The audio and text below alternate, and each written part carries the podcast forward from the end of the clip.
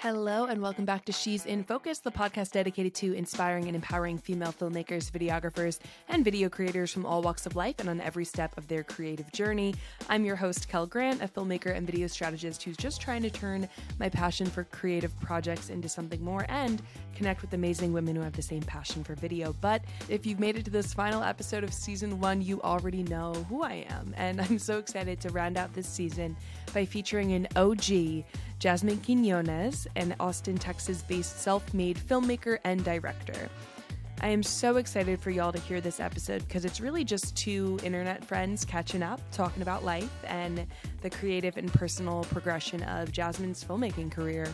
She's come a long way since March of 2021 when she was featured on the first ever episode of this here podcast. Her creative drive and passion for visual storytelling has led her to work on numerous projects, DPing and directing for clients such as REI, New Balance, Ferrari, and Fujifilm. She pulls inspo from 90s skate culture and enjoys blending raw doc style filmmaking with a cleaner and colorful cinematic style. That is super apparent in her latest short film, Push, which she's going to tell us all about in this episode. Enjoy! Thank you so much so, for being here again.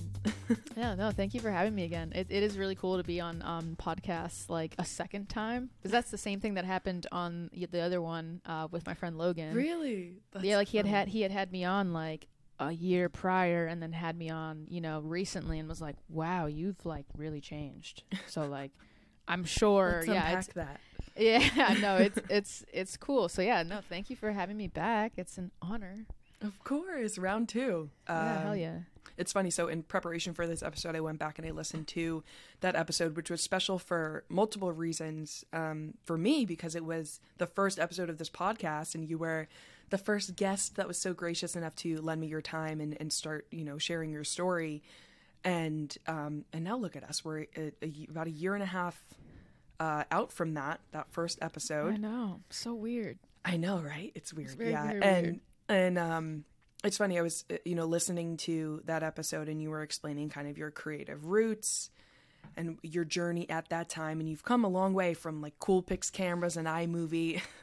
yes, from back definitely. in the day, and then even from you know last year from um, you know freelance filmmaking and uh, product photography, which you dabbled in for a little bit. Oh, oh yeah. And yeah, so that was, that was a whole phase. right, and so I, I remember it so distinctly because I remember like uh, being like, "Oh my god, that's so cool!" Like, and you had the whole behind the scenes things going on. oh, was so, so much, fun. such a different era, honestly. yeah, and Um, it feels like even though it was like just a year or so ago, it feels like so far away, but also like no time ago at all. Yeah, it's it's very jarring, honestly. It it has felt very very jarring because I'm like, wow, that's like really not that much time, but like enough time for like a lot of stuff to happen, and a lot of change in yourself to happen. So Yeah, it's very weird. definitely. And I um I remember us talking about kind of um you know the world of like your personal filmmaking journey, but then also your professional filmmaking journey. And it kind of sounds like based on like what I've been observing on your social media is that those two worlds are starting to come together more. Whereas before it felt like, you know, okay, I have to I have this set of stuff that I do to pay the bills and I have this set of stuff to like keep that passion going. Do you find that those worlds are colliding more nowadays? Um, they definitely are colliding more. Thank God. I mean, it's definitely it's definitely a really really big transitional period because um there just has been a lot of uncertainty with like because I am going the route of like really really trying to push my passion projects into the sphere of like okay, I think I can make stuff that I really care about and I can still make it a part of my career. It is is super possible. It just takes a long time to get there.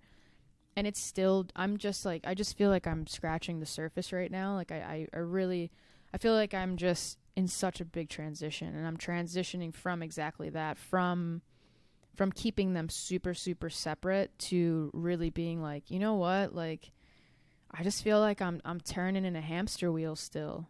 Like, Mm. you know, there is something to be said about keeping your passion stuff your passion stuff and not intertwining it with like your making money stuff, but I'm just not good at to be honest, like I'm just not good at being at feeling purposeful and fulfilled with with keeping them separate.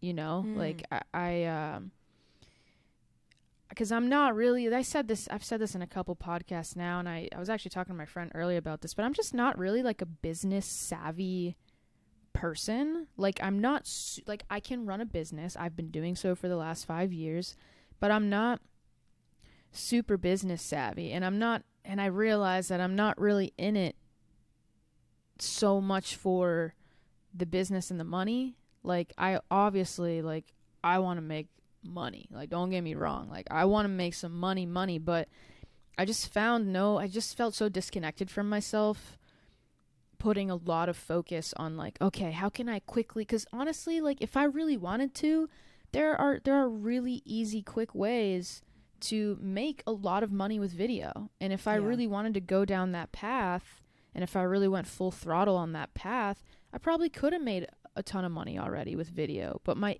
my problem, and maybe it's not so much of a problem, but my my thing is just like I don't feel like fulfilled just like let me have this business model of, of video making and content creation and that's where all my money's coming from. And then I'll do my little passion projects on the side. Because what what tends to happen for me with that is just like I'll I will get so sucked into the money wheel of like oh my god I made this much money you know doing this this this and this. Now I need more money. Now I need more money. Now I need more money. And then I'm just like burning myself out. And then I get to the end of the year which happened to me last year I got to the end of last year and I was like I had a really great financial year last year in 2021 but I looked back on the entirety of that year and I was like I have like nothing that I want to show people.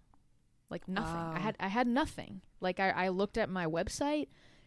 I was like not a single damn piece that I want to put on my website. Not a single not a single project that I worked on this year for money is something that I wanted to show people not that I didn't want to show people but I it wasn't something that that that was me it was just like hey it felt very like I just did this I did this video for this person or this company to help them get to where they want to be Mm. and that was just that was it and that's perfectly fine and I still do that to make money but I just feel like I I like filmmaking for the purpose of like making art and like making something that is just like impactful message wise. I don't know that sounds so corny and stuff, but like Nah, I know. I just feel like I don't know. I just I, I I'm an emotional person. You know, I, I'm a I'm a person with a lot of feels. I've always been that way since I was a little kid. Like, and I've always I've always expressed that through um through every type of like art. Um, so I still carry that into my adulthood. Obviously, like I'm just someone who's like I just want to make something that it feels purposeful to me, and yeah, there's something to be said about making stuff for other people to help them get to their goals and help their businesses and whatnot. That's great. I still love to do that, but um, I just felt like I was selling myself short. Like you know, like I was just like, I feel like there's stuff that I need to say with with my voice, and I feel like there's stuff that I need to make um, because I know that I can connect with somebody on a level that I want to connect with somebody with through making that stuff. So, yeah, sorry, that was a super long ramble No, about how they've both how they've both converged. But like, I I think that's just this year. I've just, you know, I have really just been like, I I want to feel like I I I'm I'm being true to where I feel like I belong as a as a person who who does filmmaking and photography like I just I just didn't feel like where I belong is just like let me just do all these let me let me just make, you know, corporate stuff and real Mm. estate stuff and and and product stuff and let me just be a let me just run a really great business. Like that's amazing. I want to run a successful business, but that's also not why I love filmmaking, you know?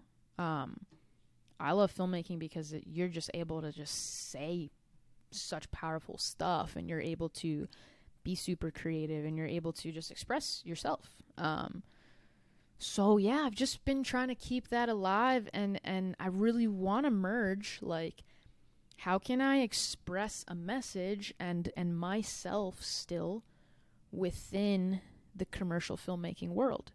I think it's very very possible. I just wasn't thinking about it that way, you know? I was like they got to be separate like but I'm like, you know what? I think what makes a really powerful commercial, what makes a really powerful movie, what makes a really powerful 30 second ad is is message, is voice. And so you know, it's not just about messaging like let me just write this copy to like you know, get people that that's part of marketing, but like another large part of marketing and just memorability, like what are people remembering?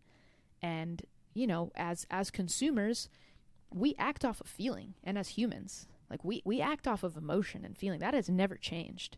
So, you know, I still think that driving and hitting people's emotions is still such a very powerful part of business marketing, but also just like filmmaking and being an artist. Like it's the reason we listen to music. It's the reason we watch TV shows. It's the reason we do a lot of stuff that makes us feel good because it makes us feel good or it makes us feel like we're being seen or we're being related to. Like it's the reason why we stay on TikTok 24/7. Oh my god. I had to delete we, the app. We feel heard, you know what I mean? Like Yeah. it's it's just so funny. We we feel heard, we feel seen. And so I think that part of human nature will never go away. That's why I feel like there's just still such a big market for, you know, making stuff that is hits on people's emotions. Like that's what you're supposed to do. And you don't have to just do that through like marketing and copywriting. You can do that through like you know, sto- storytelling. Like that's that's that's what gets people. Storytelling, very impactful visuals, like intentional, you know, vulnerability, relatability. It's like I don't know. I feel like I'm going on a random tech TED talk right now, but No, like I'm like I'm just so passionate about this. Like, um, no, I don't know. It's just weird. I I'm just I am very much trying to mesh, you know, business, but also like I want to feel good about what I'm doing. I want to feel passionate about what I'm doing. If I continue down the road of like just trying to be a business, yeah. um, I just know I'm not. I just know personally I'm not going to be happy, and and I think that that unhappiness eventually just reflects itself, um, and I don't want that. You know, uh, yeah.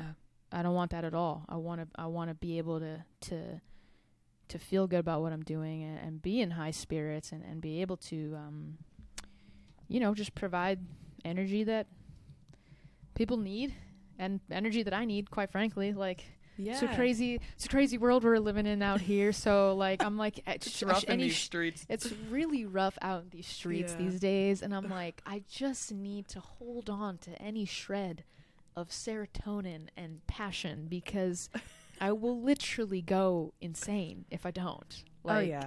Yeah, a hundred percent. And I, I think like the ideal or like the sweet spot really is having um art that represents you, but then also having like you representing your art. And I think that gets lost a little bit in like the the corporate sphere because like you were saying like I um in my first year of business um yeah had a very successful uh, financial year in, in in terms of uh, being a new business. And in the corporate sphere like in the marketing you know arena Mm-hmm.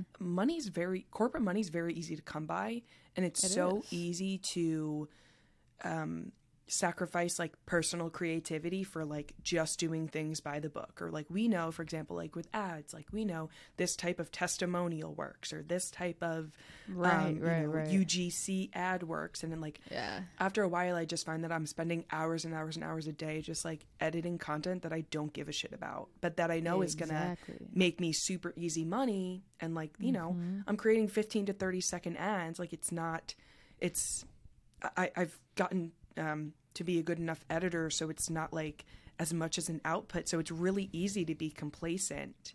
Right. Um, and it's it's challenging to introduce risk especially in like a corporate setting because if you are the one you know to pitch this really creative or like campaign or whatever and this company's putting thousands of dollars um, towards it then it's you know you're on the line if it doesn't work out because it's not what that industry is used to then exactly you know you might have sacrificed a, a, a potential working relationship or an in, a stream of income.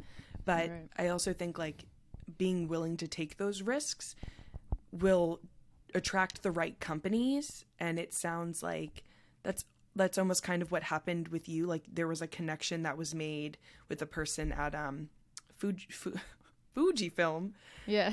and um you know they once the right opportunity came up like you were the first person that that came to mind and was like mm-hmm. okay you can really like bring this to life. And so it's about like finding the right people but you have to have a body of work that shows that you can like do that amount of output. Whereas like if you looked at my portfolio right now you could probably say oh she's a good dp she's a great editor. But like mm-hmm. what is her what's the message? What's what makes her different than mm-hmm. any other editor you can find on fiverr?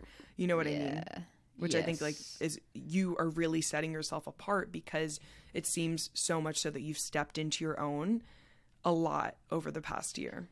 Yeah, and I think that's yeah, everything that you just said is like exactly right. Like I it's just, you know, like exactly what you're saying. Like it is it is kind of scary as like a, you know, a, a filmmaker, an editor, a DP because, you know, you hear this all the time of like you know, it it's very easy it's very easy to be replaceable as someone who only brings technical knowledge to the table because Yeah.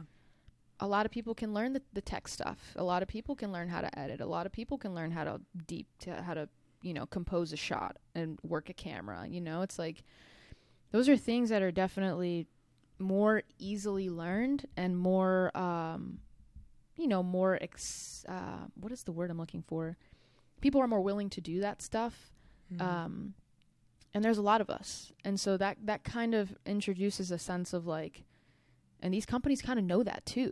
They kind of know like, well, okay, if this person, you know, is doing this and this and this and they're asking for this rate, well, we can find probably someone who could do it the same but cheaper, you know, like you become yeah, you become kind of easily replaceable and I just Yeah. never want to feel like that, you know. I never want to feel like I'm just some editor or just some DP or just some like I, I want to make sure that I I I'm bringing a vision to the table that is different that is is um, reflective of who I am so that it has uh, authenticity to it so that it has feel to it um, and so that I'm harder to ignore you know? I'm I'm harder to to turn away I'm harder to replace basically you know if if I'm if I'm trying to do stuff that's a little bit more risky if I'm trying to do stuff that's like has more heart in it or has more intentionality in it or or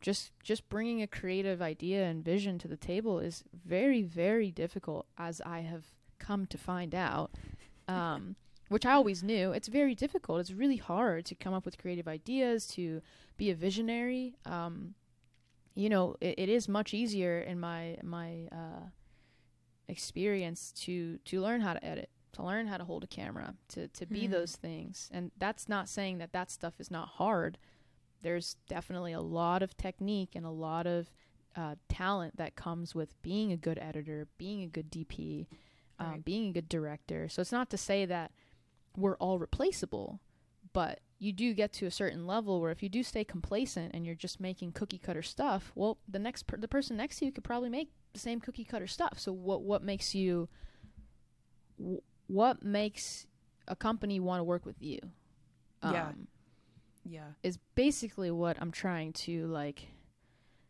just really make sure that I don't stay complacent and like well what do I have to like just asking myself that question like well what what freaking do I have to bring to the table? And not in a not in a demeaning like self-pity way like Mhm. I'm I'm you know I don't have anything to bring to the table. I feel I believe everybody does. Um everybody does if if they are are very true to themselves. Like we're all very very different people. We have very different experiences. Therefore we think differently and that's very valuable. Um yeah so it's just yeah I, I like everything that you just said because it's very very true and it's definitely something that i try to keep in mind especially this year because you will find the right people who will want to work with you specifically you because they believe in what you can do not what the next joe schmo with a laptop and a camera can do you know um but it is about just like just trying to put yourself more out there and and trying to uh yeah just like keep that in the back of your mind um again, but not saying that I'm like any type of special at all. I'm just trying to like figure out I'm just trying to figure out like how I can be more of a risk taker or more of a visionary so that I feel like I can I can compete, honestly. It's not compete in a negative way, but like like I said, like it's it's a lot of people are getting into content creation now, you know. You have so many so many people, you know, with cameras and editing softwares and it's it's it's something everyone can get into. So, you know, how do you stay unique? You know, it's like listening to yourself. Uh trying to trying to connect with yourself and be in alignment with yourself is definitely something I've tried to learn this year more. Um Mm. yeah, it's weird because I felt very lost like up until this year. I mean, I still feel kind of lost, but in a different way. I think in a better way. Mm, Um, okay. But before, you know, last time we talked on this podcast, like, yeah, I was just doing loads of random crap. Like, not to say it was crap. Like, I think I did a good job with the stuff that I was doing at that time. But I, I just knew that I was like, hmm, something's not like, something's not hitting here. You know, I was like, I'm, I'm not.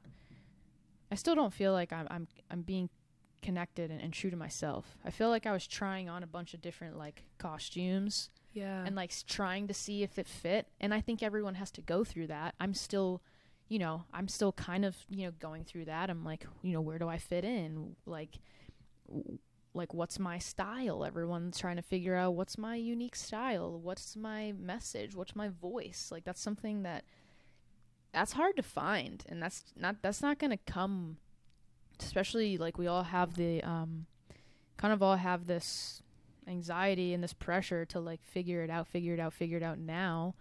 Um, and I've kind of realized that like you know you will change a million times, and you will try this on, you will try this on, and maybe if that doesn't work out for forever, that's okay. Like you can always try something else on. Um, you know, but yeah, it's the not being complacent. I think is important for sure.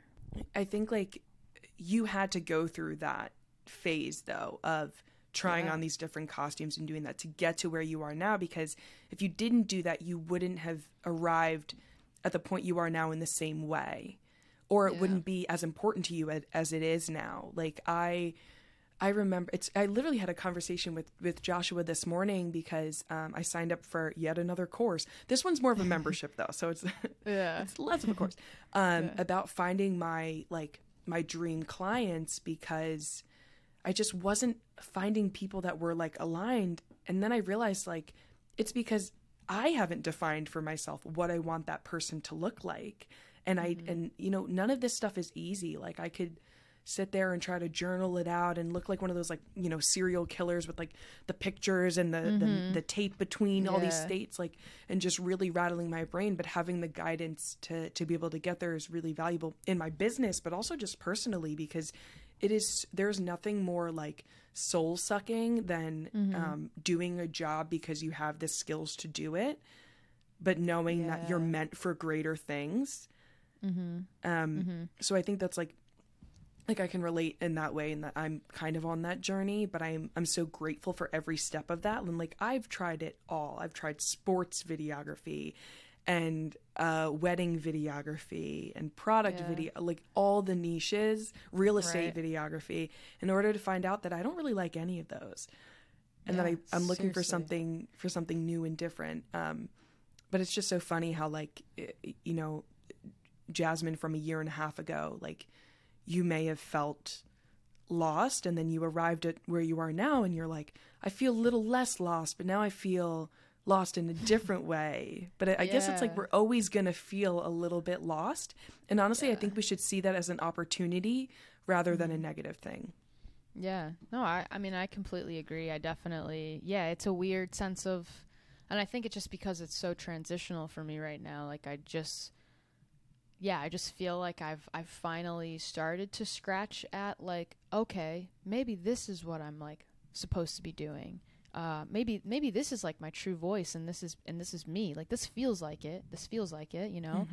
but um but it also feels like a fresh start like in in, in some f- way or form I, it feels like i'm starting at zero again like i know i'm not because i just went through like you know, same thing that you're talking about. I did this type of videography and this and this and this, and I thought that I was going to do this, and I tried this, and so I'm not technically starting at zero because I've been doing this for for a few years now, and I've gone through many different iterations of of who I am. Um, yeah.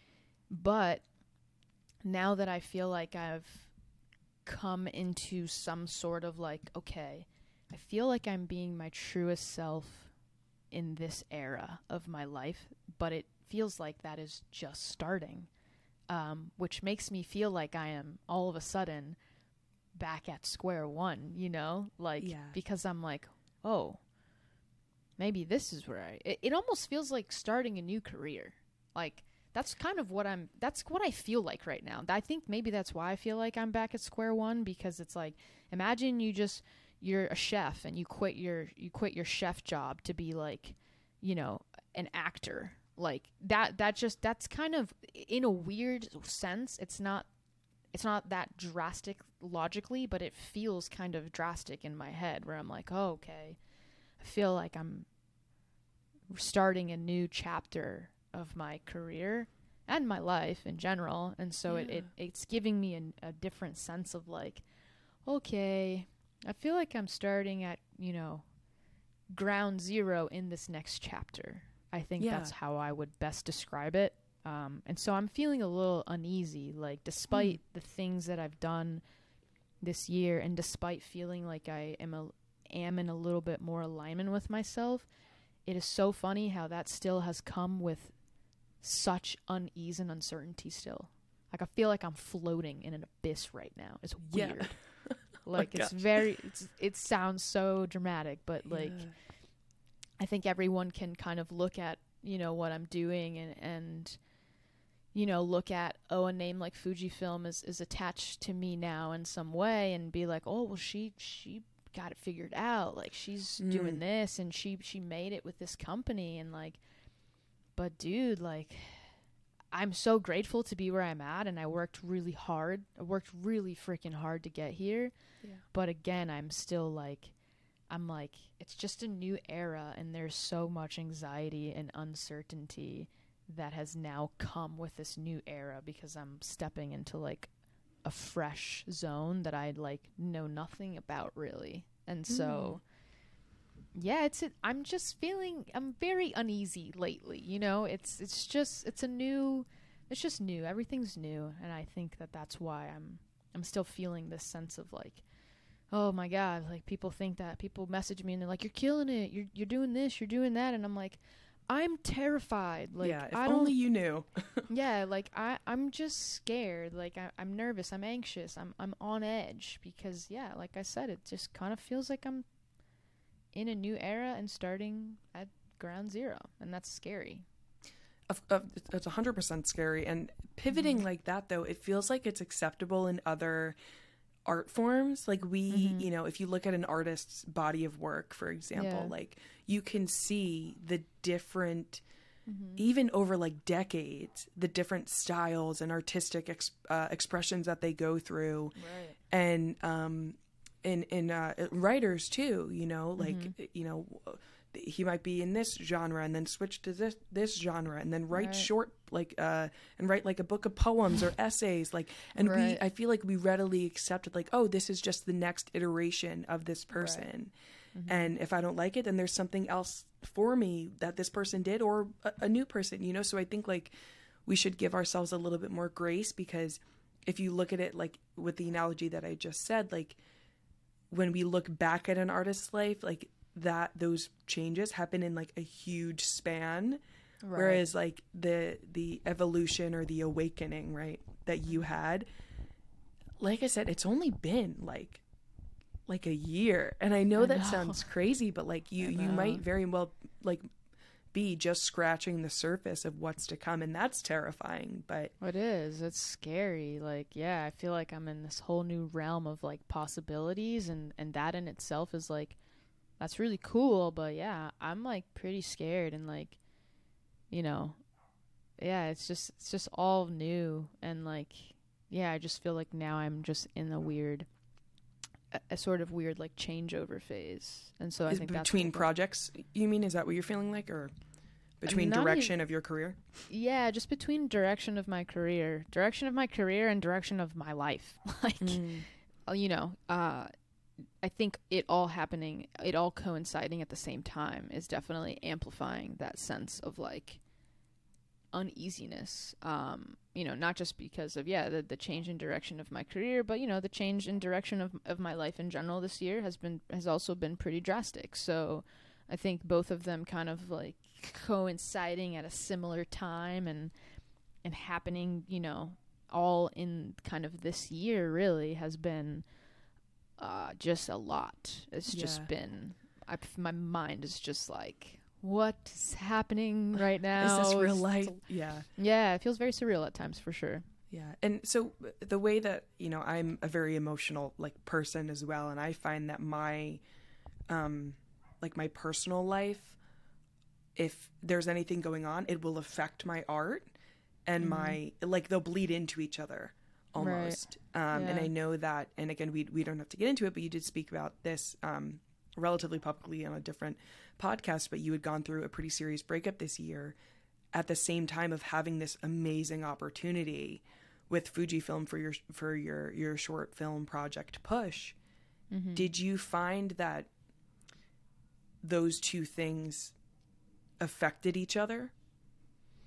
Um, I mean, I definitely, th- I mean, I definitely think so. I mean, I mean, given the fact that I had to go through a really rough emotional time, um, I I think it just gave me more reason to like completely throw myself into push. Like I just was like, everything's on fire and it's all hell, and I don't.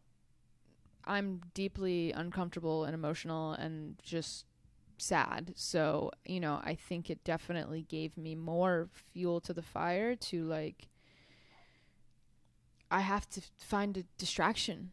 You know, I, w- I was like I'm I'm going to lose it if I have nothing to pour this energy into and quite frankly like you know, I had been through a really bad breakup uh in, earlier in my 20s, even before this one. So and I didn't handle that one well. Like I I Yeah. I was I I was coping very poorly. Uh and I I made a lot of, you know, very poor coping choices that I and honestly like people who were close to me during that time were honestly afraid that those coping mechanisms would come back again this time around. Um, Sure. and I was afraid that they would come back around this time again. And I was like, I, I can't. Like, I, I can't afford to. I can't afford to deal with this how I've dealt with it before. Like, I, I can't do that. Like, I, I, I need to just, like. I wasn't trying to bury everything that was happening, but I was like, I need something to do. Like, and I, and I, and it, it honestly was, you know, I guess you could call it like gr- it was weird timing, but also great timing for Fujifilm to ask me to do that because I don't know, without a project like that, to like I, I spent every waking freaking second um, of that two month period that I was working on Push. You know, it was the same two month period in which I had to, you know, deal with a really, really hard relationship end. Um, and I was dealing with a lot of emotions and feelings about myself. Um, and uh, I had to th- throw myself into push. Like I, I, I had to be out of my house. Like you know, I couldn't bear to be in my house. That's the house that I shared with my partner, and we were no longer together. And um, so I spent every waking second, like pretty much at a coffee shop. like then I just was like, I need to focus on this, or I'm going to lose it. This is going to consume me. I'm going to lose it. I'm I uh, this is very hard on me emotionally. Yeah. Um, and I just I, I'm happy that I had that outlet. Uh, and so I, I definitely did put a lot of you know redirected. I had to try to redirect a lot of my um, just ridiculous emotional energy to uh, to just be like, okay, I need to do this film.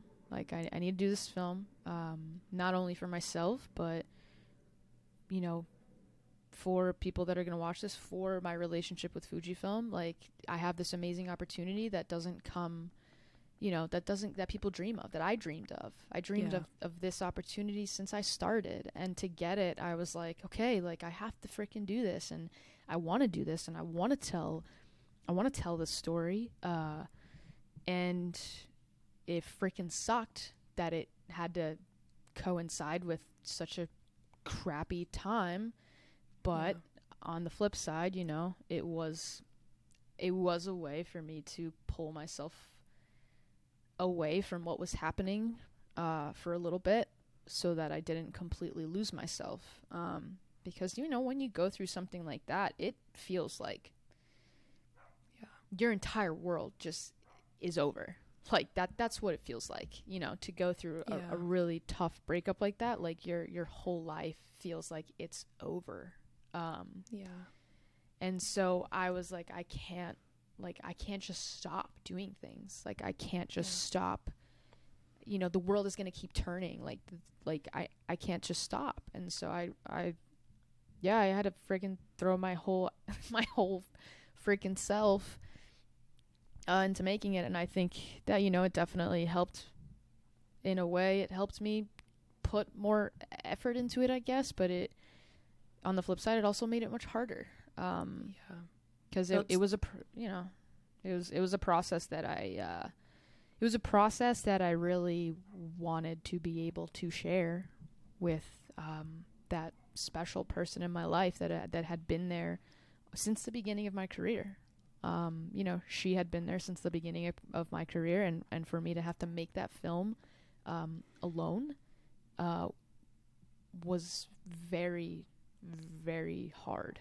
Uh so yeah it just was like yeah i definitely think that i am the, the that that type of person that like my my personal hardships in life definitely leak into my art. Um you know what i was going through didn't directly leak into push because push was about something completely different but uh, i am somebody who yeah definitely i i'm freaking emotional you know i've uh I've always lived in my head. I've always I've always been you know, I've always been very expressive of my emotions like through Yeah. through my art. It it it's funny because it it, it hasn't come out as much yet in my films. Um I, w- I I'm a I'm also a musician, so a lot of the time uh my a lot of the time my personal hardships and emotions would come out when I wrote music. Um Yeah. but I've been trying I've been trying more so to, uh, you know, put put express more of my you know emotions and, and what I've been feeling in my life in my twenties. I'm trying to really put that uh, now more into my filmmaking work because I've been trying to like realize that hey, like I can still make personal projects and make them a part of my career as well. Um, so yeah, just kind of trying to mesh trying to mesh who I really am. Like, yeah, I'm I will freaking admit it. I'm just a very very emo girl, you know? Like I just Yeah. am. Like I I feel a lot. I feel and I feel very intensely and I think that that that helps me be super passionate and super energetic about what I want to do and that helps me in my filmmaking cuz I'm like, yeah, I want to make this this and like think about this differently and like let's put our feelings into this, you know? Like I'm very much that type of person. Um, but it can also be very hard because as someone who is very emotional and, and I feel intensely, like it, it makes this journey as a filmmaker, like it makes it very difficult because there's a lot of people out there that are very business minded that are able to separate emotions from business and emotions from this and that and that. And like, it's hard for me to do that, you know? Um, Yeah. so yeah, it is definitely it's definitely a whole a whole lot, but I'm happy that I had the project to throw myself into while it was very um, mentally and emotionally jarring to to go from the highs of like, oh, I finished my script or oh, I finished my storyboard. Now we're going to film it. Oh, we've filmed it and now it's edited, you know, like there's so many peaks and highs from that process. Um but there were just they were just followed by so many intense lows because I would just I would do these things and then I would come home and be like my personal life is still in pieces. It is still sh- completely shattered and and that was uh that was so hard because I was like it was like one second it was like I'm supposed to be you know, celebrating and happy and proud of myself. And I am proud of myself. But then I would come home to nothing, to a space that was very hard for both of us to live in. Um, and it was just sucked. Like it just, it was like very emotional peak high, you know, to uh, coming home and crying just Yeah. just tears just a lot a lot of them uh so yeah i mean i will always remember this short film uh not only because it was my first but because of yeah it just and how it happened and and how it got done and how it got finished. And at the end of the day i am very proud of myself for finishing it and writing it and, and doing it. Um do i wish that it had to happen that way? No, I, I, Mm. I wish that I, I didn't have to experience it that way, but it, that's how I experienced it, and, and I will, you know, it's uh, it's just a part of my filmmaking journey now, and um, yeah, and it's a part of my life journey as well, and yeah, it it, it will. It's yeah, it's just a, a whole lot. So yeah, Uh, it's, it's it's crazy. It's very crazy. That's why I feel so like mentally strange this year because I'm like, dude, th- there's just the, the whiplash I've Yes. experienced this year is I'm like, this has gotta have done some permanent damage to my brain cells because I'm just like, yeah. it's yeah. just you feel I feel like I'm just on some surreal planet. Like Mm. I'm just like, what the? F-? I look back and I'm like, what even happened this year? I'm like, Yeah. I did this, and then this sucked, and then I did this, and then this was trash. Like I'm just so much whiplash and back and forth that you know, I'm just like, whoa, and you know, and so that coinciding with you know because I went through that, I also had to take a very hard look at myself. Um, and I think through that, that also is going to leak into my career and my filmmaking. Like me just going on this, like having to go through this journey of like, you know, a relationship is incredibly impactful on your life, you know, as a person, as a human, as, as, and so, you know, I, you know, I have always been someone who's like tr- constantly changing and trying to figure out themselves. Obviously, when you go through a relationship end, that that um, that's like a catalyst for like really rapid Oh yeah. and extreme versions of like, holy crap! Like, I have to I have to hit the ground running now on growth. I have no option. Like I yeah. I'm I'm sinking, I'm drowning, and I have to figure out how to how to not, you know, and like, so, yeah, I, I've been changing a lot and growing a lot, but it it has had to be like all of a sudden, well, shit, like you really got to grow now, and you really have to prove to yourself that you can change things, that you can improve yourself as a human, that you can improve yourself as uh, you know, a partner, like uh, someone who can, you know, just everything. It just was so. It just was, yeah. I've had to. It's just been a year of having to take a look at myself and be with myself and be like, you know, what, what, how can I just try to be a better human and and you know, but at the same time, trying not to like spiral into an abyss of like yeah. Everything is crap and I can't do anything right and I can't do this and I can't do that and I blah blah blah blah blah like and there's plenty of days that I had this year that were like that, you know. I was like I'm never going to make it as you know, a director. I'm not I, can't do this career like I can't do like you know, I, I don't have any jobs lined up right now or just so much anxiety and then on the personal side it's like, "Oh my god, like I I failed. I'm a failure. Like I you know, all those negative thoughts just like coming into your mind and your space and it's like it's just it affects a lot, but I have definitely have had to just like yeah, just to take a really really rapid um growth time and it has definitely impacted my career. Um it's impacted my art, it's impacted the things that I want to do it's impacted how I view life and how I relate to people even, you know, coming out of something like that. Uh yeah, it really makes you look at yourself and be like, shit, like, okay, okay, like, here are the things that I I need to get better at, or here are the things that you know I I can just improve in the future, and um, yeah, it's shitty looking at yourself in the mirror and and like really being like, who am I as a person? Who am I in my career? Who am I?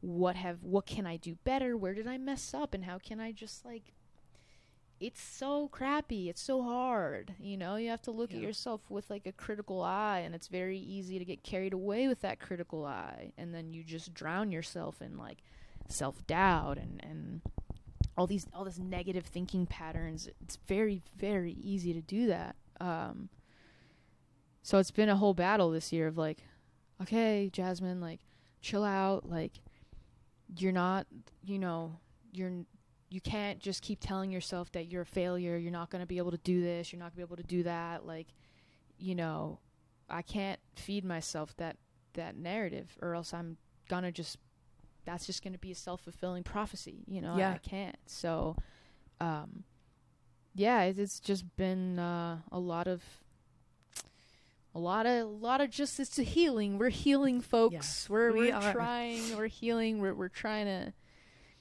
we're trying to just get better and you know, take everything that we've learned and I'm I'm you know, I'm 28 now and uh you know, the last time that this happened to me, a really big, you know, a really big breakup, like I, I was 22. Uh 21 or 22 and that that was that was just not good. I did not I did not handle it well. Um, and so I'm I'm now at age 28. Uh, you know, something big like this happening again. It's uh, I I'm definitely proud of myself for how I've tried to handle it. Um, and cope with it and move forward instead of like taking 20 million steps backwards Yeah. um, which I could have done. Uh, but yeah, it, it it was a whole process, and uh, it's definitely everything intertwines and everything affects everything. And I'm just happy that I I'm a- I was able to, yeah, I have had to be more alone with myself, be more alone with my thoughts, journal more, write more. I've, I have obviously very heightened feelings now, so a lot of writing has taken place, and, and it is leaking into my work. You know, I, I really want to make work that I'm I'm not a perfect person, and I'm uh I'm someone who wants to pull back the curtain a little bit. You know, like. Dude, I'm freaking struggling. Like, you can think all you want, but I, I, you know, I'm struggling too. I'm not having a great time some days at all. Like, Yeah. despite you know but but i also don't want to discount you know the days where i do put in all the hard work to you know okay i made it i made a damn film that's something to be very proud of and very accomplished and i'm happy that i did it and i'm really really glad that i pulled through with it um and i want to continue to do that like i just want to keep making like better films and really try to put my whole self into them uh because yeah, I just I just don't want to yeah, I don't want to I just don't want to be the fake person. I don't know.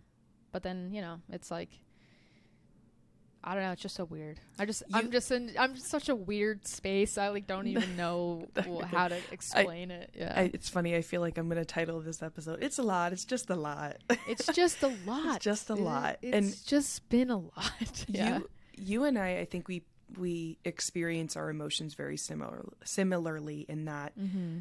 we acknowledge the complexity of our emotions, which is fucking exhausting. We It are very is. self-reflective, which it's like every day it's like okay, here's what the good that take the good with the bad and the here's what the and it's like I'm tired, bro. there there are days when I'm just like I just wish like there was just a switch where I can shut Mm-hmm. it all off like the good the bad like the constant evaluation of my life the constant evaluation of my emotions it's one of my biggest strengths but it sometimes like feels so self sabotaging because like you Oh live my in your head. My God, you're you're speaking to me here. Like seriously, it's like it's Yeah. so weird because sometimes I feel like I'm so self-reflective and self-evaluating, but then I there's times when I'm like, why do I feel like I just am am not? Like I'm lying to myself or I'm creating false version versions of myself because I'm over analyzing everything that I've ever done and over analyzing everything that I am. And I'm like can I even trust myself like who am I who am I I'm feeling I'm feeling this on one day but then this on the other day and then there's there's days where I spiral and I'm like you know I'm like I'm not this I'm not that and I I have I think about mistakes that I made years ago and I still and I still like I just think about them repetitively and beat Yeah. myself up over them and I'm like I can't believe I did that. Why did I do that? Like and I'm like and then the next day I'm like okay, Jasmine, just shut the like just shut up. Like yeah. like that's not helping at all. Yeah. But It's like you're able to like therapize yourself out of it yeah, eventually. It's like- eventually. yeah, no, it's it's it's It's it's, exhausting. exhausting. um, I'm, I am literally just so tired of myself most of the time, and like, yeah, I think I I think I like exactly what you're saying. I think I evaluate myself to almost a fault and to a self sabotaging way, and it is so weird how that can happen. But I feel like it definitely has happened in my life. Where yeah, I just I evaluate I evaluate too too much to the point where I just like I, cr- I crumble. I'm I'm tired. I I it's it's just yeah, it's it's a it's a whole lot. But I I know what you're talking about. It's a again again with the it's just a, It's a lot, lot. guys. Yeah, but yeah, it's it's it's crazy. Yeah, I I have to definitely check myself with like, okay, am I just I need to stop over analyzing everything that I've ever done and Yeah. realize that like I can't change anything. Like what I did at 22, 23, 24, 25, like 26, you know, I can't I I can't change any of that. So Yeah. like what am I, you know, like I I I got to just like yes, I have to be self-aware of like who I am, but I also can't overthink and overanalyze to the point of self-destruction, which is like what I end up doing half the Yeah. time.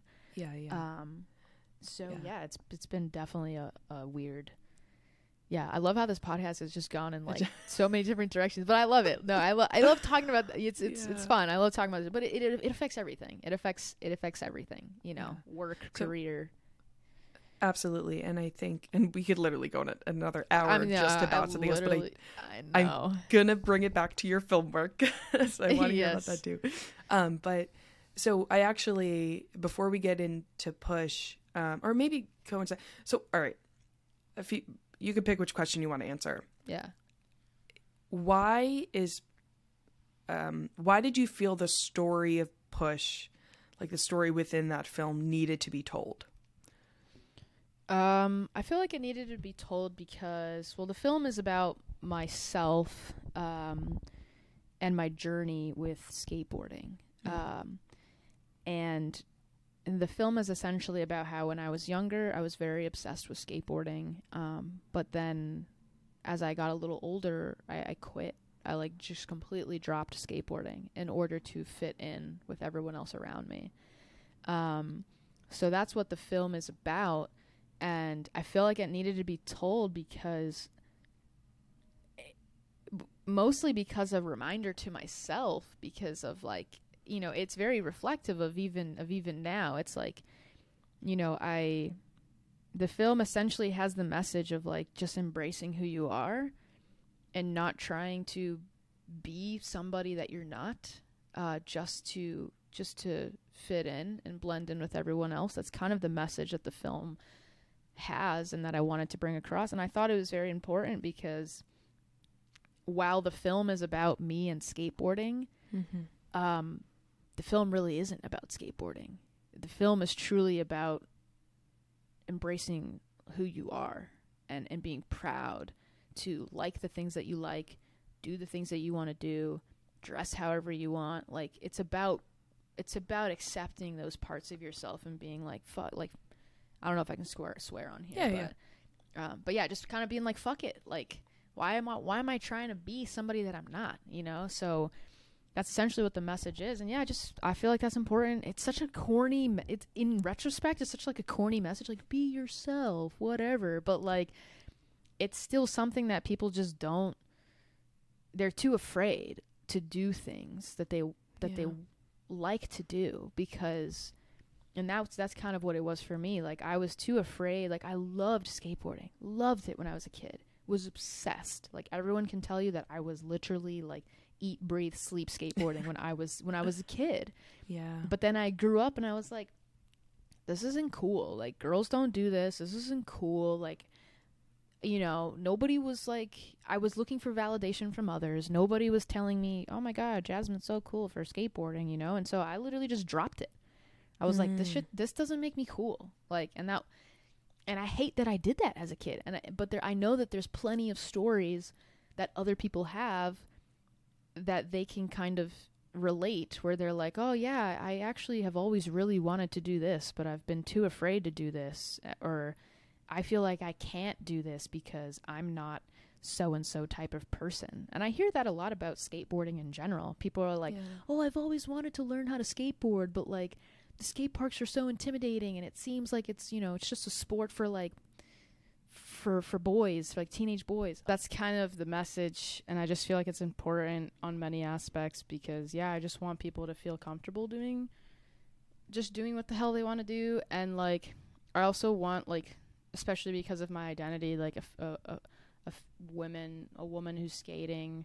Um, I want other like I want the film to be able to be watched by like maybe other younger girls and be like, oh okay, like I can do that. Like I can go to the skate park and just skate. Like who cares? Like Yeah. because it is intimidating. But you know, for younger women, but even for women who are older, like so many like women that I meet, or or even doesn't have to be a woman. Like it's just older people that I meet that are like, damn, I've always wanted to skateboard, but like I'm too old for that, or like I'm too this to skateboard, and I'm like, why? Who cares? Just buy a skateboard and skate. Like why does it matter? Like yeah. you know? Um, and that goes for like everything else in life. Like i feel like people always have that excuse of like i've always wanted to play the guitar. I've always wanted to play the drums. I've always wanted to i've always wanted to like learn how to bake or do this but like i'm afraid that people will judge me. And it's like dude like just honestly who ca- who cares? Like Mm. it's very easy to get sucked into you know what people think and I don't blame I don't blame people like it's it's hard to not care about what people think but yeah. I the don't know it's just yeah The fear of judgment from others has largely dictated most of my life. yes Um, and to the point where I felt like I really didn't start living until my 20s, which is crazy. I didn't like I wanted to it, the the it's funny cuz I, you know, um, over this past year I cut my hair, like I literally cut it all off. which by the way looks fire as Thank fuck I will say I'm like you rocking the little curls up there what And I like the and it's crazy to me like I feel so much more like myself now. uh-huh and like I just it, it's just crazy that I never I hate I didn't I didn't take care of my long curly hair. I was always I would just put it up in a bun. I didn't love it. And the fact that like at this point as at, at almost 26 years old, I'm finally learning to love what I look like because I decided to make a decision um, despite what other people might say. And don't get me wrong, people have like you know, there's been some some comments that I was like, "Oh, that's why I didn't want to do this." But yeah it's like you know and and that's just something like as as i don't know i guess like self-identifying as like hair but like the sport you play the hobbies you pick up the the mm-hmm. the things that are designed to bring you joy it's just so easy for that to get taken away literally robbed from you by Yeah. other people who sometimes like i was not only worried about the people in my like in my circle in my life in my family about what they would think about you know multiple mm-hmm. things but about complete strangers. Why am i letting complete strangers dictate you know me my self-image or me feeling better about myself you know? Yeah, it's and it's and it's wild and it's yeah, and that that happens so much on so many levels to everybody, and that's that's that's really what I wanted the film message to to help people like just remind them because everyone knows that that's true. Like yeah just who gives a shit? Like just just stop caring and and be it's easier said than done but that's why i feel like people as corny as the message is like be yourself like it's like we still need that reminder every Yeah. day because we continue to do exactly that is like let ourselves be robbed of experiences or hobbies or even appearance things that maybe we just want to try and do, but we're too scared about what this person thinks, what that person thinks, and it's like, well, dude, if it's gonna make you happy, like, why? Why are you letting other people rob that of you? You know? Yeah, Um, and it, it goes back to the the power of of storytelling and seeing that visual representation because exactly. you know you telling your story is going to resonate with people who have felt the same, but also people Mm-hmm. who are um who weren't even like kids who weren't even yet aware that that fear might get introduced and being proactive about it. You know what I mean? Because I feel like kids when you're Mm-hmm. When you're young, you're so free spirited, like you don't Right. give a fuck about the world, and you're just like, I'm a skater, I'm going to do this, and that's that brought you so much joy for so many years. Right. And then at some point in your life, you society or something you, it was instilled into you that this isn't cool or this equates to this and, and you abandoned it and like showing kids proactively that like hey you're going to encounter resistance and no mm-hmm. matter what like keep pushing through. But it's also like kind of like a a story of hope because mm-hmm. people seeing it, it's like oh yeah you can get back to this. Like Yeah, you like you can. And it's like, yeah, and I I easily could, you know, I could say to myself like, "Hey, like you know, why am I skating? Like I'm I'm 28, like, you know, I Mm. go to the skate I I still go to the skate park and it's like, yeah, I mean, there's a crap ton of like teenage boys there, but like who cares? Like I really love skating. I love the feeling that it gives. And you know what? I don't have to be I don't have to be Tony Hawk to do it. Like if all you if all you want to learn how to do is cruise, then who who cares? Like, you know, and that's that's something that I have to remind myself of a lot too. Is like because I I still felt very intimidated by like skate culture, people at the skate parks, like everything, like being.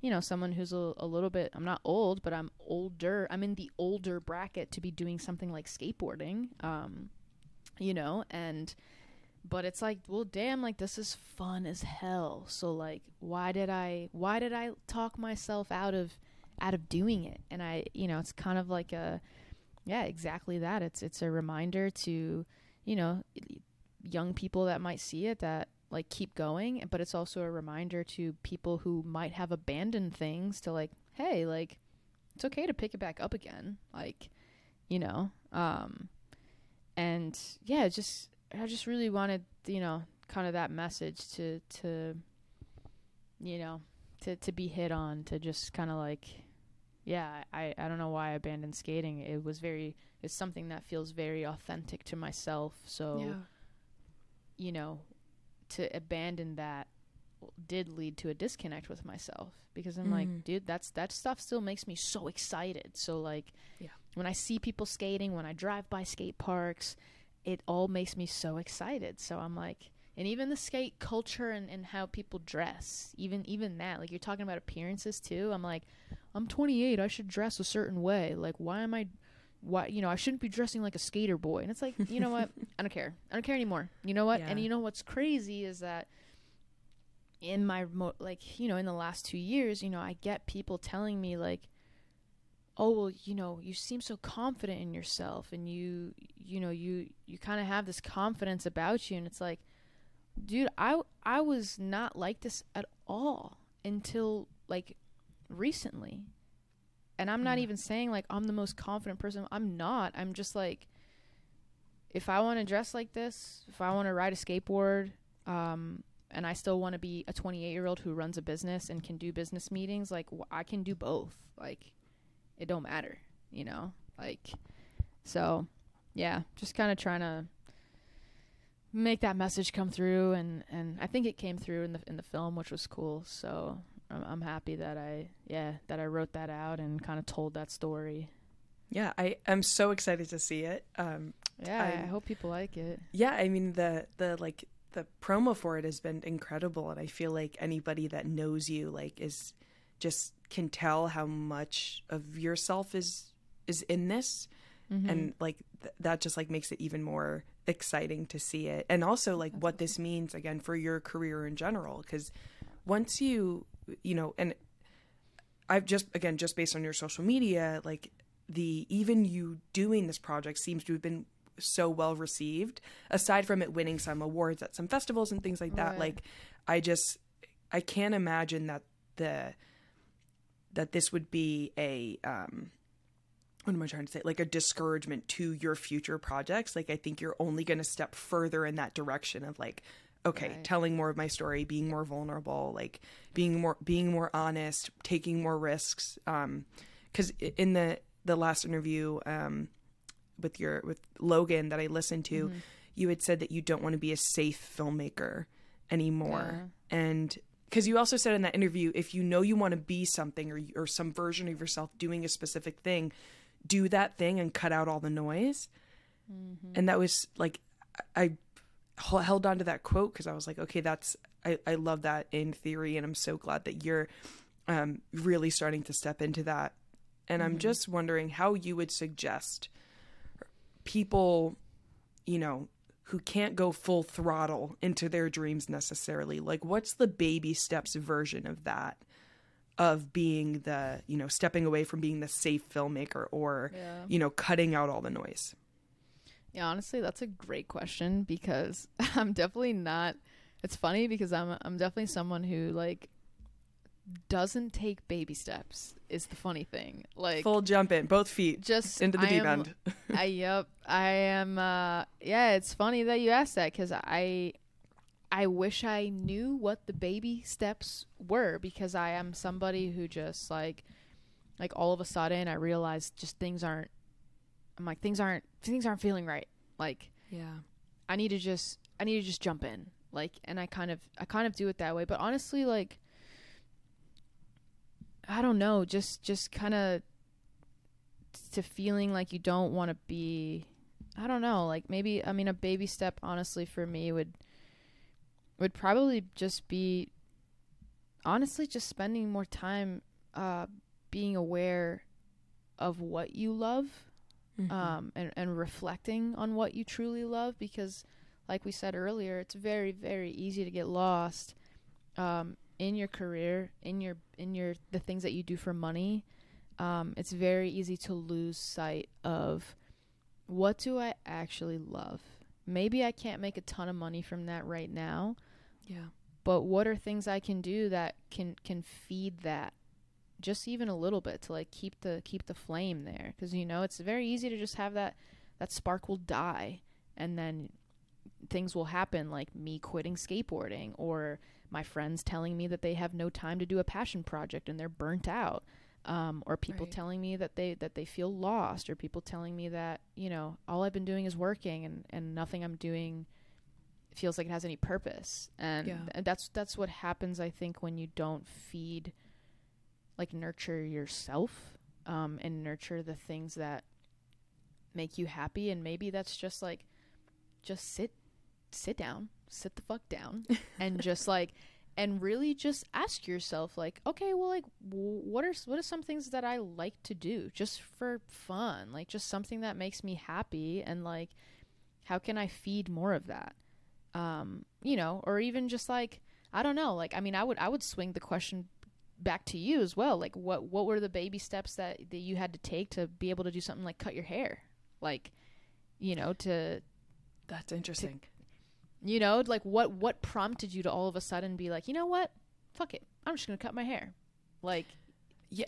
it's it's funny you say that because I think it, it it's always it's one of those things where, like it's always been a thought in the back of my head, mm-hmm. and I think it's a mixture of it's like the perfect storm of like circumstances and and and like opportunity, um, but also just like there as far as like taking a self audit, right? Like sitting down, like oh, like am I really happy? or whatever. I noticed that like constant when I would do that self audit, which you know for people like you and I is like every fucking minute of every day. every, f- every five minutes yeah.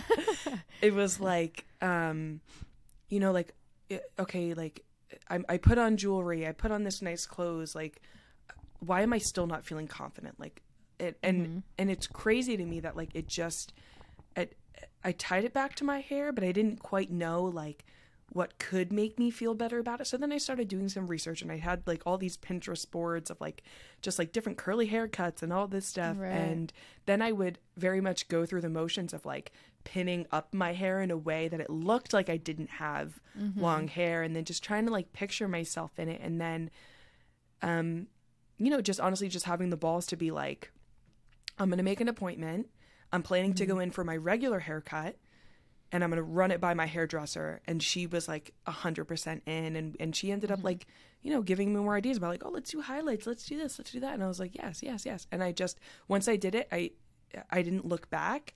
And, you know, it's a little bit different in something like your career because my hair, it's like, okay, if, if, truth be told if i if i hate it i can put a hat on. I can put a hair wrap in. I can mm-hmm. grow it out with something like you know stepping further into my business or things like that. It mm-hmm. was more like okay how do i i give myself enough of a safety net where this mm-hmm. will be a fulfilling opportunity? Because the way my anxiety works is like if i don't have a backup plan if i don't have a like if there's so much pressure riding on this thing like it'll suck all the fun out of it for me yeah, yeah. like if I can't like the the fact that Fujifilm asked you to work, I would have like truthfully been shitting my pants like the whole time. Like I can't even fathom how much pressure I would have felt for an opportunity like that. Like Yeah. I I commend you and I'm so proud of you and I like no, yeah. I I um I think it depends on the type of person that you are too. Like, you know, I think that there's people who work really well under high pressure and I think that I am one of those people that the higher the stakes, it's like yes, it is very overwhelming and anxiety inducing and I definitely feel the pressure. Um but I also feel like for me, that's what makes me perform. Um is that pressure and those deadlines and those like you know there's there's a lot riding on this. And yeah truth be told i'm i wish i was someone who had more of a backup plan with stuff. Um, but i am someone who definitely operates a little bit more um, on my feet. And and like I, i'm definitely somebody who if things arise I, I can problem solve and, and and think on my feet enough where i feel s- i'm very stressed but i get it done and i feel i feel okay you know? And um you know it's not to say that i never have a, bla- a backup plan with stuff and that i always just like whatever but I, I do tend to be the person that you know with my personality type i just kind of like end up going for it. That's kind of what i did in the beginning of my career too. You know people always ask me um how do you like you know become freelance or you have a full-time job and how do you become freelance? Like blah blah blah. And i was like i can't even help you with that advice because i just quit my job. Yeah. like i had no pl- i i just quit my job and i just did it um and i'm that's not the that's not the way for everybody. Um Yeah. and i think with something like this like with trying to ease yourself into like how do i be less of a safe filmmaker? How do i embrace more of myself? How do i chase uh, a passion project? Uh you know they're not easy tasks at all. And i think that um while you can do some kind of baby step easing into it, it is, I think, the first time you try to step out of your comfort zone and do a passion project like that, even if it's a small one, if it's something new that you're doing, you're always going to be scared shitless and it is not going to be comfortable no matter how much you prepare yourself, no matter how much you Yeah. have a backup plan.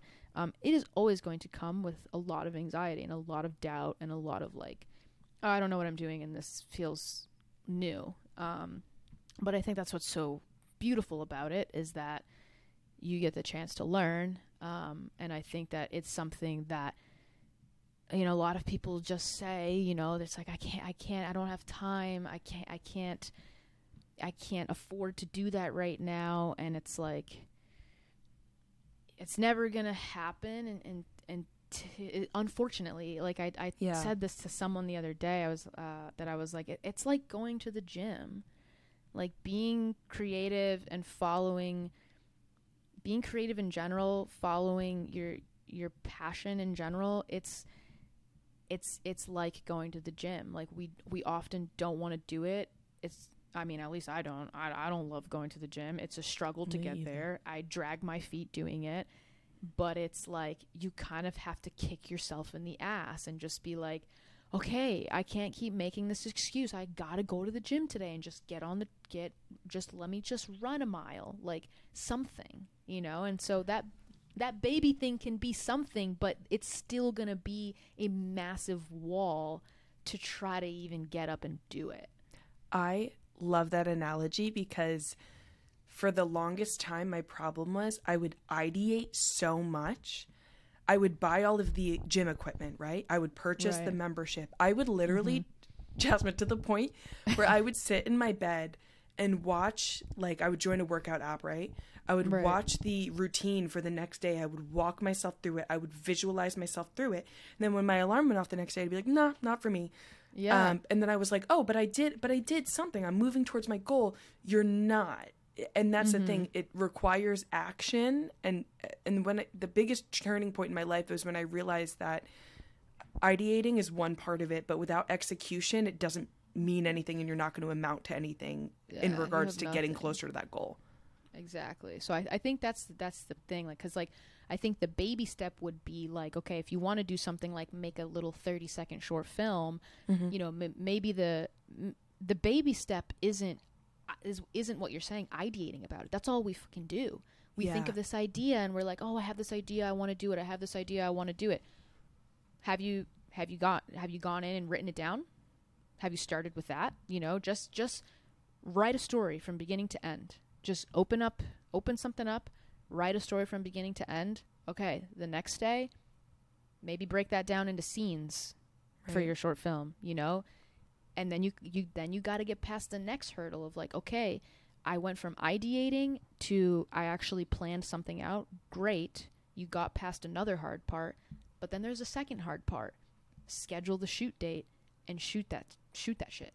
You know, Yeah. like Yeah. and that is something that I struggle with too and I feel like something that's helped me is if you are someone who ideates ideates ideates and doesn't execute I've found it incredibly helpful to link myself and become really good friends with people that have different strengths than me.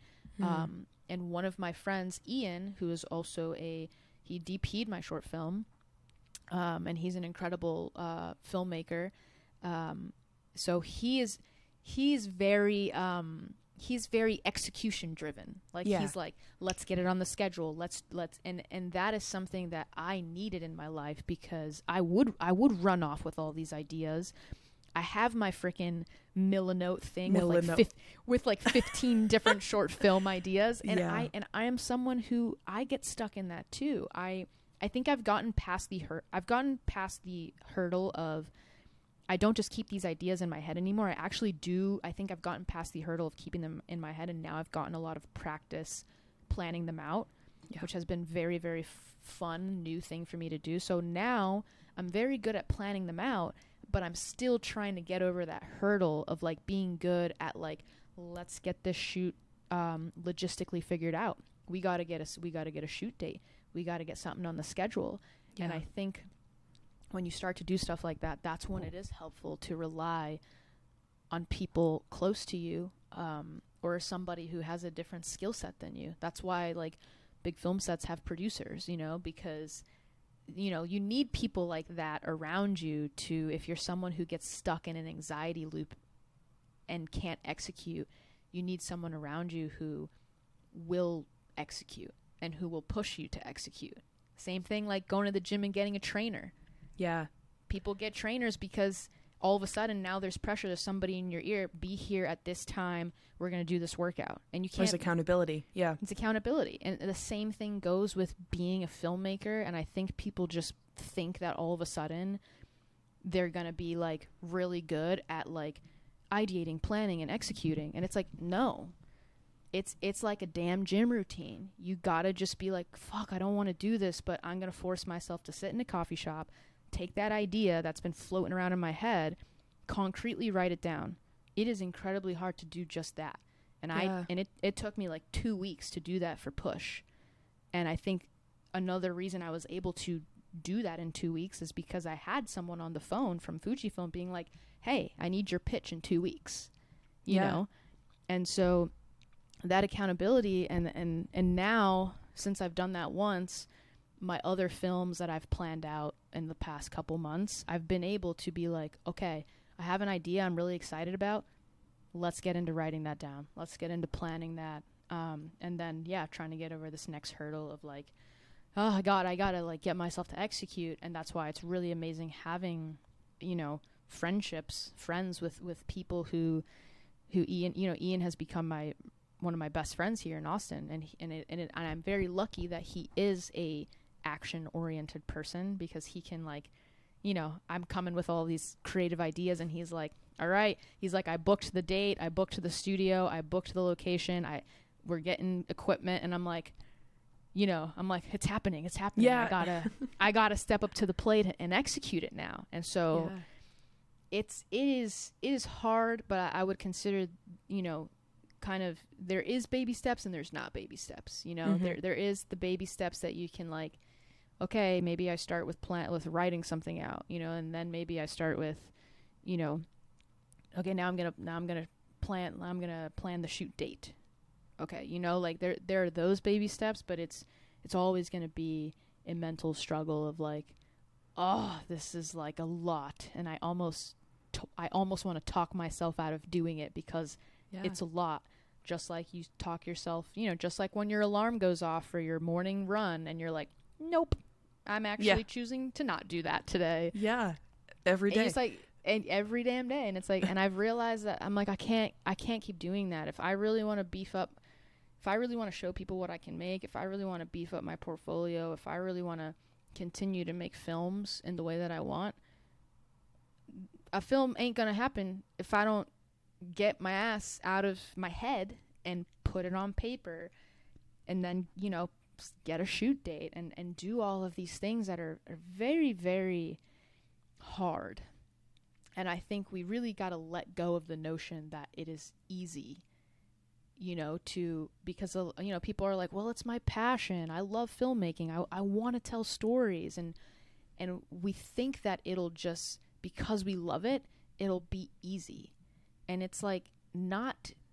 It's still not easy, and I think when we relinquish that idea that like creativity is something that's just gonna flow out like a freaking fountain like it's Yeah. it's it's not sometimes you have to force yourself to sit down and take action or else or else it's not that that film's not going to get made you know yeah. that If- that vid yeah it's just it's hard as hell It is. If if we're sticking with the gym analogy, there's this quote I saw, and I don't know who I heard it from. Um, Alex Hormozi, I'm sure some some type like that. Um, who's he said something like it's um, like choose your hard. It's hard yeah being you know the the the out of shape, the unfit person, but it's also Mhm. hard being the person who gets up every day and goes to the gym. Both are hard. Choose your hard can 100% be right translated to film. Yeah and it sucks that everything is so hard because i wish it wasn't you know what i mean like i in my head it's head just I'm a like, lot. Uh, yeah, I'm just like, why does it all have to be so hard? But it, it is very fun still. It's not to say that this process of creating a film and executing it is not fun because once you get to it and once you finish it, you're like, that was actually like, yes, it was stressful, but like, that was a good time. I feel really good now, you know? Like, yeah. and so it's just about getting over that that that fear. It's it's it's very much there's it's 50% yeah like forcing yourself to do it. And um yeah just just getting it on pa- getting it on paper and getting it on the calendar. That's those are two things you got to do. Get that ish on paper get it on the calendar and love it. get it done What gets what gets scheduled gets done is what I've heard. So. Yeah, I've heard that too from all. Yeah, Right. like that is fact, factual, factual. But yeah, I Right. struggle with that part. I struggle with the getting it scheduled part still. Yeah. So Well, you know, I am so excited to see what you. Uh, well, first of all, I'm excited to see Push because I haven't yet. I but- know. Yeah, I gotta. Yeah, I gotta.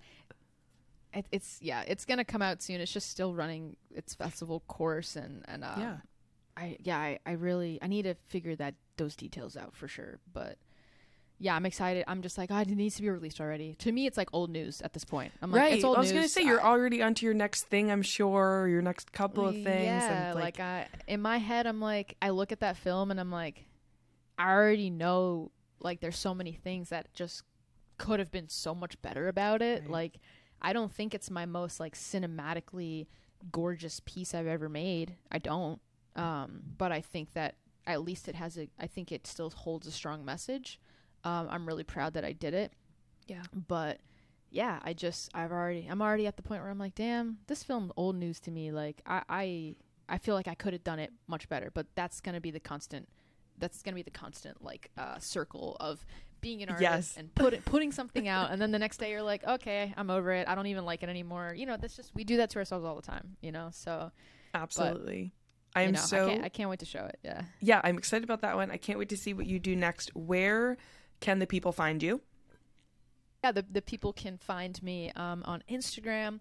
I am Jasmine J A S M I N E underscore Q, um, and then on I'm on I'm on YouTube too now. I'm trying to do some YouTube videos, so I'm on YouTube. Um, I believe I am Jasmine Quinones on YouTube. Uh, I like have a TikTok, but I don't really post on TikTok. I need to be better Mhm. at that. My TikTok is JQ made it.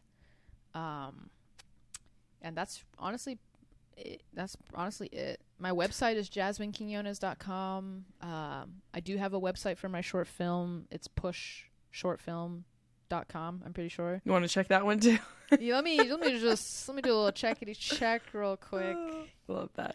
Well, I also saw that you um were teaching some some courses and kind of stepping more into like the mentoring, workshopping space. How has that been going? Uh, it's very scary uh, because again, I'm someone who still feels like I am. Not only do I feel like I'm starting at ground zero in this new era, but I'm just constantly learning stuff. So like, it's you know, you get that imposter syndrome. Of like, I don't feel like I'm someone to be like teaching nothing, but you know, but uh, going through having done some workshops and and teaching, I just taught a couple classes um, at Precision Camera here in Austin, and they were actually really well received. And so I was very excited because you know I don't, you know, I don't claim to to be, you know, I'm not I'm still learning. I'm still on my journey. I still don't know like a ton of stuff. And so it feels very weird to be in a position of like mentoring or like having a workshop or having a class. That feels very strange to me, but it's honestly been really amazing because, you know, obviously I do know more than I did 6 years ago when I started. So Yeah. obviously like for someone who is who is starting or someone who's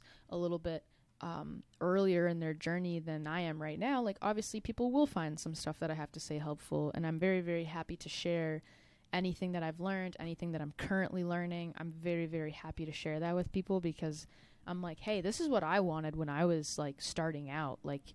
I wanted this knowledge, I, I and I and I, obviously, and I still want it now. Like I'm still learning from other people. I'm still, you know, so it's it's very it's very um it's a really cool experience to do that and i definitely want to do more of it and that's kind of why i want to get a little bit more onto my youtube too because i want to just share stuff that i've learned and kind of share hey well this is how i did this um Yeah. if you want to take if you want to take anything away from it you know feel free if not that's fine too this is just my experience and this is how i accomplished so and so thing um and so i feel like that's really cool and the more I do it, it also helps me think a little bit more deeply about filmmaking, and it's very helpful to, for me to, um, for me to come up with a class and explain a concept. You kind of, when you're forced to explain a concept, you also are kind of learning a bit yourself because I'm Yeah. like, oh, like, why do I do this? Or why does this work?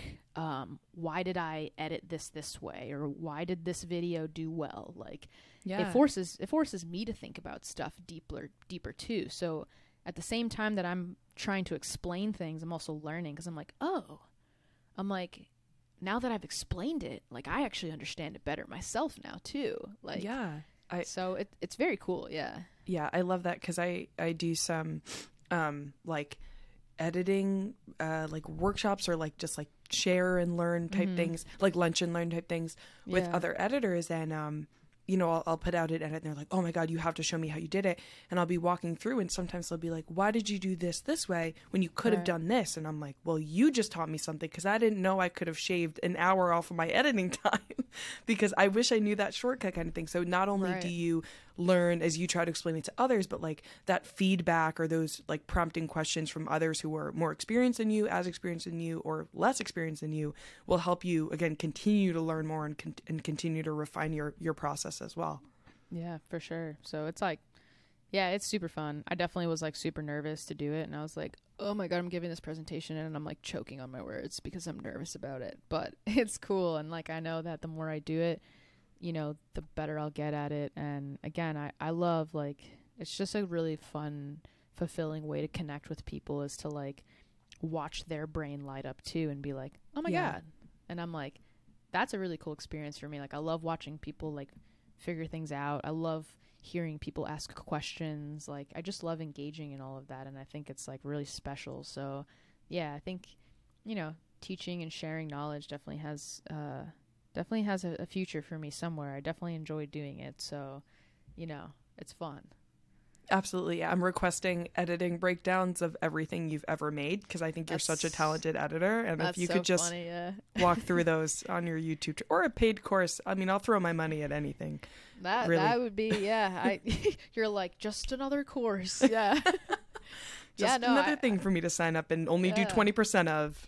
That's so funny. Yeah, I would love to do something like that, but yeah, it's like a daunting task to like, okay, now I gotta explain my process. Like that's a lot to break down, you know. Yeah. but Yeah. it's I, fun, and I would love to do that. I am so sorry for keeping you this long, but I have one No, kind no, of hilarious question that I've been dying to know.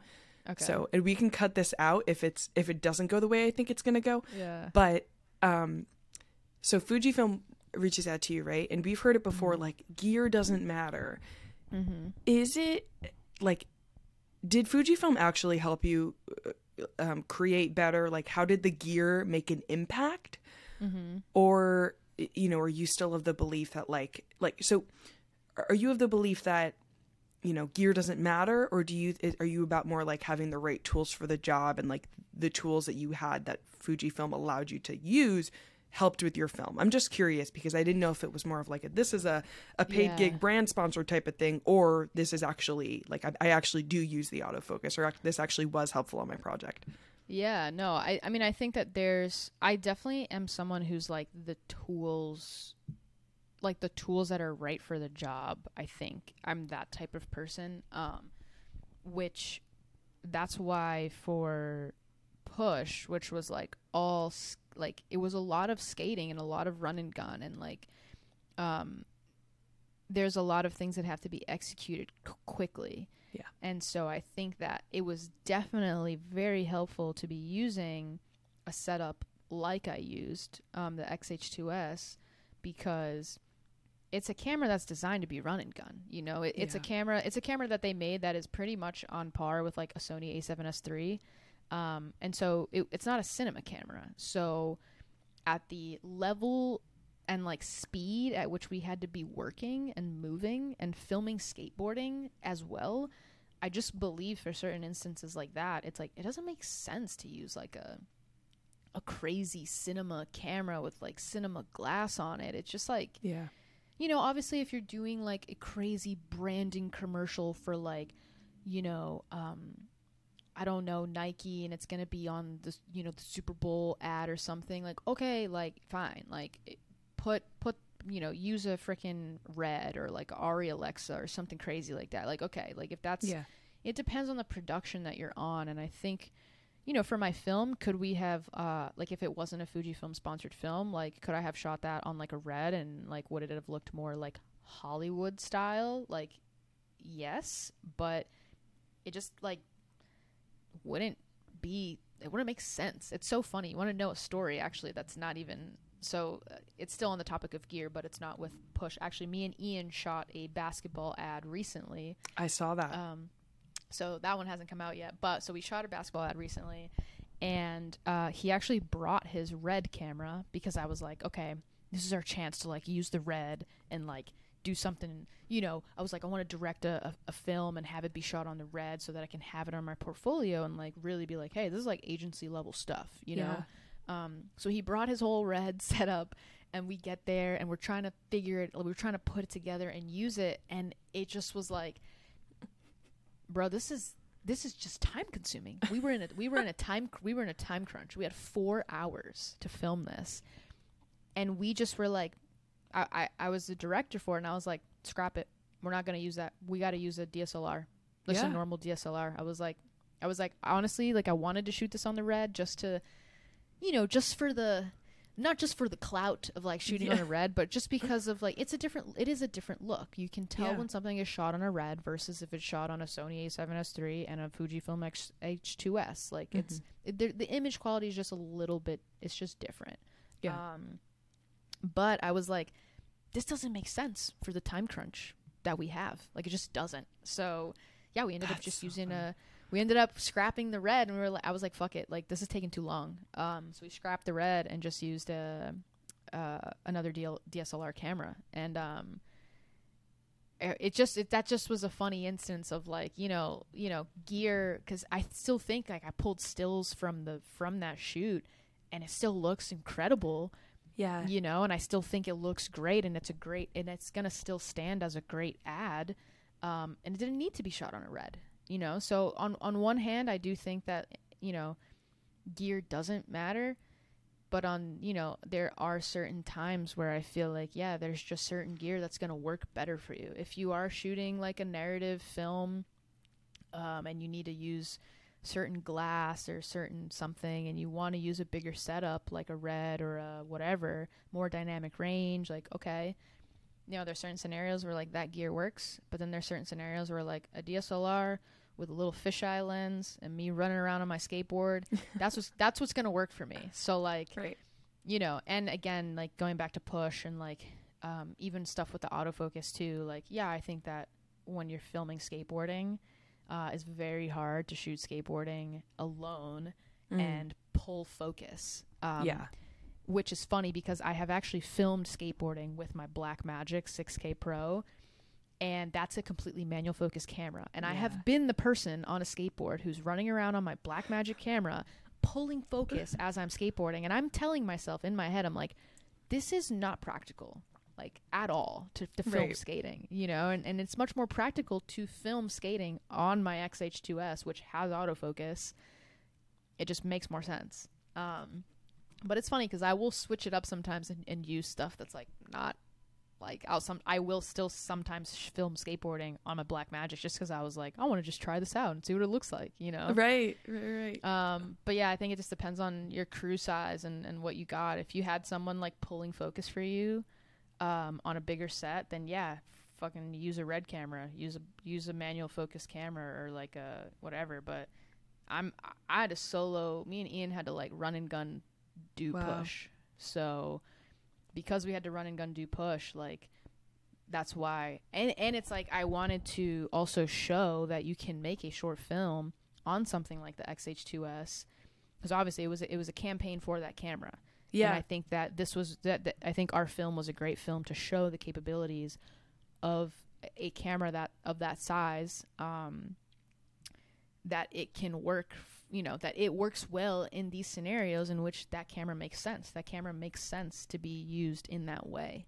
Um so i definitely think I, i'm a right tools for the right job kind of gal. I do think gear matters to an extent right. um, but it doesn't by any means mean that you'll create a good piece because that is true.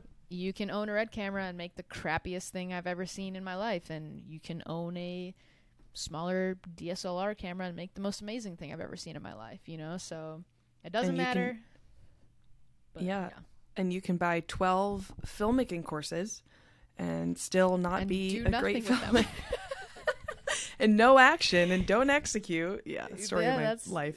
yep, it's that's the thing. But yeah, no, I definitely yeah. I mean, yeah, I'm definitely a I'm a fan of Fujifilm camera though because of some of the stuff that it, they included at the price point that they included it at, which was like stupid, you know.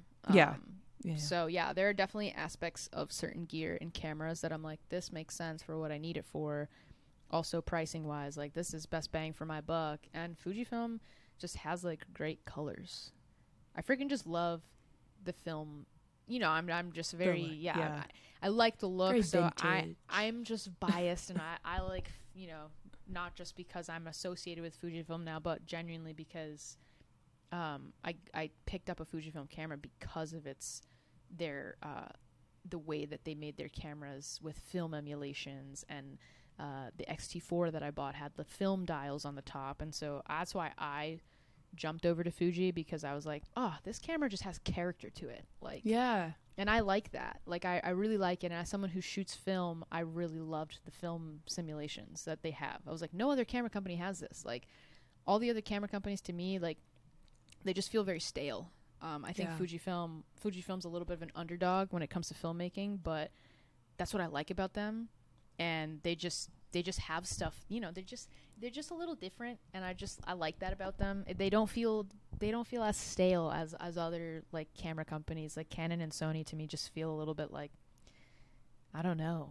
They don't have any character to them in my opinion, you know. Yeah. No, I'm with, I'm still rocking Panasonic, so I'm kind of with you on that. Like the yeah, last pretty good too. last picked in Mhm. the um in gym class kind of thing. Yeah, yeah, yeah. No, I feel you on that one. But yeah, I Fujifilm's making their way up there, and I'm slowly convincing everybody that, you know, everyone like messages me and they're like, "Damn, you're gonna make me switch to Fujifilm," and I'm like, "Hey, like." They're good cameras for a really good price point. People think they got to spend like hella money on like the full frame Canons and the full frame Sonys, and I'm like, you don't Right. have to. Like, these cameras perform really well, and they're like a grand cheaper Yeah. than like Yeah. so I, I, you know, I'm like, you don't need full frame at nothing. Like I think people feel like they need to buy like the latest Sony full frame whatever, and it's like, oh you yeah. you don't need to. Like Yeah. these cameras are amazing. But anyways, yeah. Sorry, I've keep talking. So how the we're we're wrapping. I just wanted to ask that question about gear because I was curious. Yeah. But um, how can the viewers and listeners of this podcast support you as a filmmaker? Well, filmmaker, director, skater, writer, all the things oh you are. man, oh man, how can they support me? Well. They can share my stuff, share my work, subscribe to my YouTube. I'm trying to build that up. So subscribe to my YouTube channel. Um, yeah, follow me on Instagram and, and, and share my work. Uh, if anyone has any connections in the sports and fitness uh, atmosphere, any agency connections, like I would love to chat. Um, because that would be sick. So that's how you could support me for sure. Yeah. Awesome. Hell well, yeah. you you people, you heard it here first. You heard Go on over. first. it's a lot, folks. um, it's a lot. It's a lot. New tagline hash- of the show. Yep. Um, Jasmine, it's been an absolute pleasure. I, you know, I still, you. even though you're you're in Texas and I'm in Jersey, and we uh, haven't seen each. We only met each other one time in person, which was know, so fun. It was super win- windy day. We were eating tacos, um, and we haven't caught up in a little bit. But every time I talk to you, it's like you know catching up with an old friend. I'm so Oh, yeah. grateful for your your friendship, your virtual friendship Mhm. um, Yeah. and your you your willingness to support me by coming on this Mhm. podcast and continuing to inspire me. Um, so I appreciate your time. Oh, absolutely. Thank you for having me. It's been a pleasure. I love talking to you. We talked for like friggin' two hours. I know. You were We'll see. you were like 30 minutes tops. I'm like, damn, I talked a lot. Thirty minutes. I didn't even get like a word in. I know. I felt so bad. I was like, damn, I think I just rambled for 30 minutes on one topic. I was like, fuck. no, it's so good. All right. Okay, y'all, that was a long one, but I hope you had fun kind of kicking it with us in a very non overly produced, kind of chill way. Uh, season two is going to look a bit different, but I appreciate you rocking with me and with these amazing female filmmakers for this first season. More to come. So, as always, thanks so much for watching, and I'll see y'all in the next episode. Bye!